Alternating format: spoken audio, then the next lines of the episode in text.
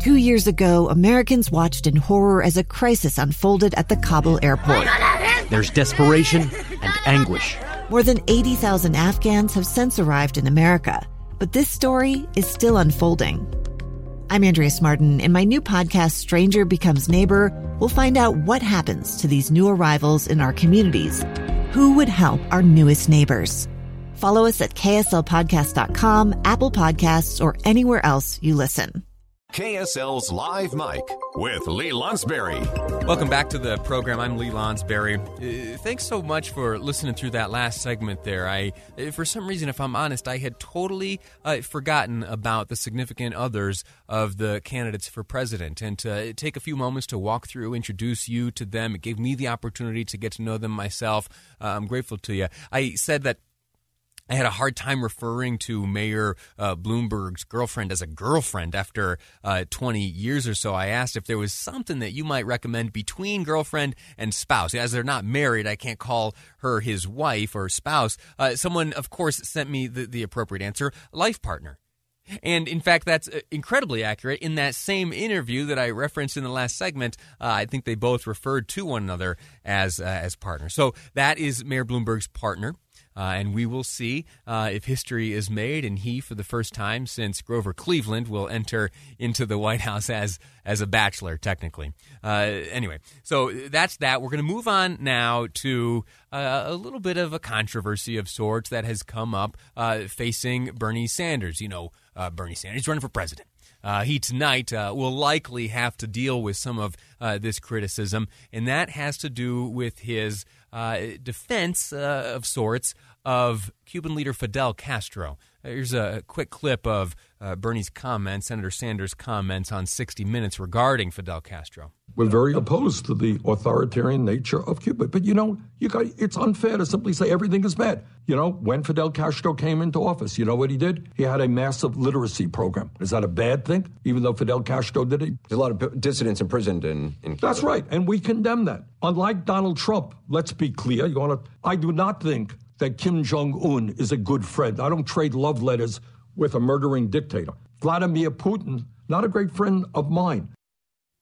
Vladimir Putin, not a great friend of mine. Uh, but he was, he did, he did not, it was not an all out condemnation of uh, Fidel Castro. I'm joined in studio by Boyd Matheson of Inside Sources, also opinion editor of the Deseret News. And can I, can I tell you something, Boyd? I'm ready. This is not. This is off topic. 100% off topic. You this morning on Facebook Live for NBC News, you appeared alongside KSL television reporter uh, Lad Egan. You spoke at length, uh, and you did so from the roof of Broadcast House. Uh, and now he, here's the, the, funny thing I'm going to tell you. As I saw you up there, uh, you know who I thought of. you are never going to guess this. I'm not. I'm not going to. I'm not even going to try to guess. Not even going to try. But I'm on the roof. Grandma on the roof. I I thought no. as you were up there and I saw the satellite dishes up there and I saw the, the skyline there from that view, I thought of my wife. Here's why. Uh, you might not know this. My wife and I met here in the KSL newsroom. And as time went on, you know, our relationship grew. And I said, uh, Hey, would you like to marry me? She said, Yes. Well, as you well know, at that stage of the game, you got to get your engagement photos taken. That's right. And we had a good deal of our engagement photos taken on the roof here of KSL. Wow. Uh, there's some satellites in the background. Did not know that. The same cityscape over our shoulders. And so as I saw hey, you up there, that's great. You should you should have let me know. We could have made that part of the Facebook Live there yeah. on NBC. I, I'm sure all the NBC followers would have totally relevant. to know that, right? Yeah, totally relevant. Yeah, I really would have gotten them excited to watch the broadcast. Uh, all right, back uh, back to the topic at hand. This is uh, Senator Sanders uh, and his comments. And now the comments on 60 Minutes with, with Anderson Cooper. This is not the first time he's weighed in on Fidel right. Castro. In fact, the reason Anderson Cooper asked him about this, and the whole reason we're paying attention to his attitude towards uh, the dictator now, is that years and years ago he was maybe a fan of the dictator. Of the dictator, yeah, exactly. What is and this is uh, almost an amateur question I'm going to ask you, but what does this mean? What uh, what does what does this tell us about his campaign and about those who support him? Yeah, so so I think it's interesting in that you know, one he he hasn't really flinched on any of this for 40 years. So this, I mean, this is a long held belief. Uh, also tells you how long Fidel Castro's been in power. He and Bernie Sanders And Bernie Sanders. have been around for a long time, both of them.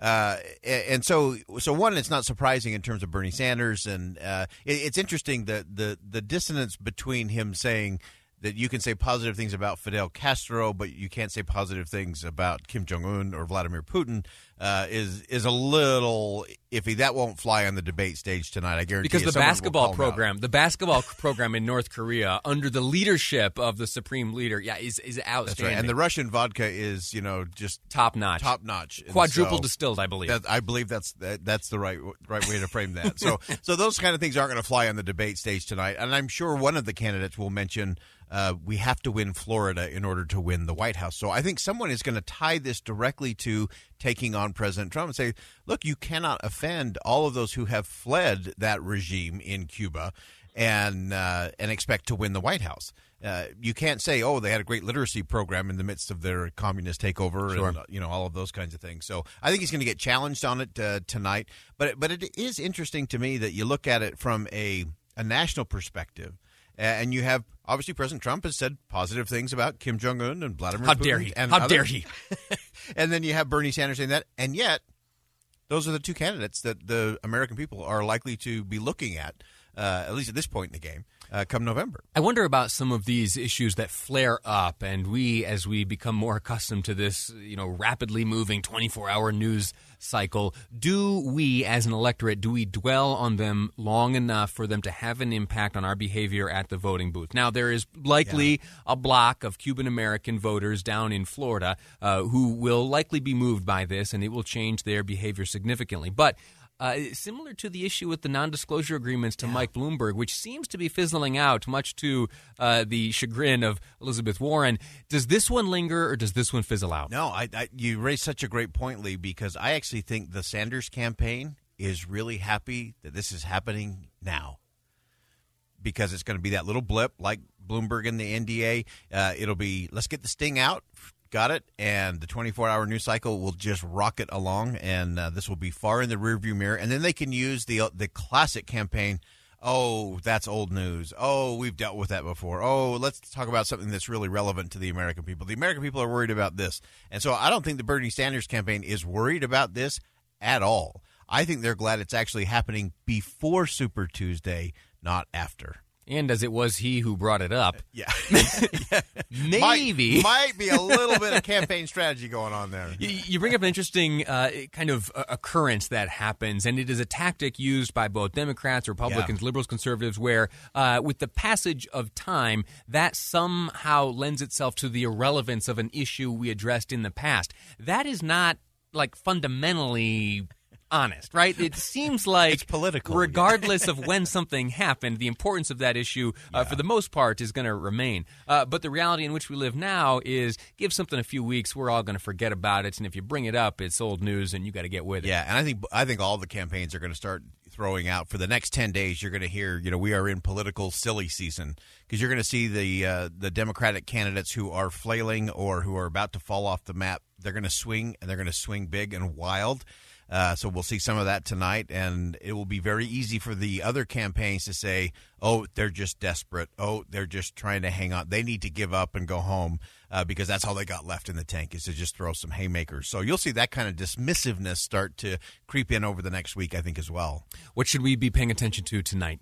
So I think tonight you'll see a couple of things Tonight, of course, uh, the, the the last big debate between now seven candidates for Yeah. president. Uh, this being this different from Nevada in that uh, Steyer will be uh, participating. That's right. Uh, the businessman who you've seen running ads for years and years now against uh, Donald Trump ever since his election. Uh, tonight, they will gather in South Carolina to debate one another. Yeah, and Steyer's actually running third in South Carolina. Really important. Joe Biden continues to be ahead, 27% in South Carolina, Bernie in second, and then Tom Steyer, interestingly, in third. Pardon my ignorance. Wh- why is that the case? Because he spent $17 million in That's South it. Carolina. That's that, that's about the size of it. If I'm 100% honest, I had totally forgotten about him. And then I see this South Carolina poll and I see, hold on a second, what have I missed? What uh, did, did he grow up there? Was he the governor? Did I for, what did I forget? Uh, Yeah. But no, it's it's his It's investment. ads. Yeah, and it's the same thing with uh, Mayor Bloomberg. Know, Sure. mo- very few people will watch the debate tonight. A lot of people will see ads or listen to ads about Bloomberg uh, in between. Uh, so I think the things to watch tonight. Uh, I think you're going to see Elizabeth Warren is going to be auditioning for the vice president's role. Okay. she's going to play attack dog, similar to what she did in Nevada, creating space for Bernie Sanders. Yeah. It is good for Bernie Sanders when Elizabeth Warren is on the attack. Uh, Bloomberg will try to make his case as to what he really is about, so I think he's going to kind of deflect a little bit there. Amy Klobuchar is going to have to throw some big bombs, um, and she's not very good at that. That's not her strength. The interesting thing will be if Mayor Pete and uh, and and uh, Amy Klobuchar go at each other again. I think that was a mistake by both of them. Okay. If they want to win each other's uh, voters, they Sure. they actually got to take on Bernie Sanders or Elizabeth Warren. It's just not going to play any other way. And of course, the vice president, who again is strong in South Carolina, uh, he needs to get his sea legs under him, Yeah. uh, and just needs to to show that he's strong and relevant. Because if he wins South Carolina, uh, that's significant, and will actually give him a little momentum going into Super Tuesday. Boyd Matheson with Inside Sources and opinion editor of the Deseret News. Sir, I uh, always enjoy our exchanges here. Come back anytime. Good stuff. All right.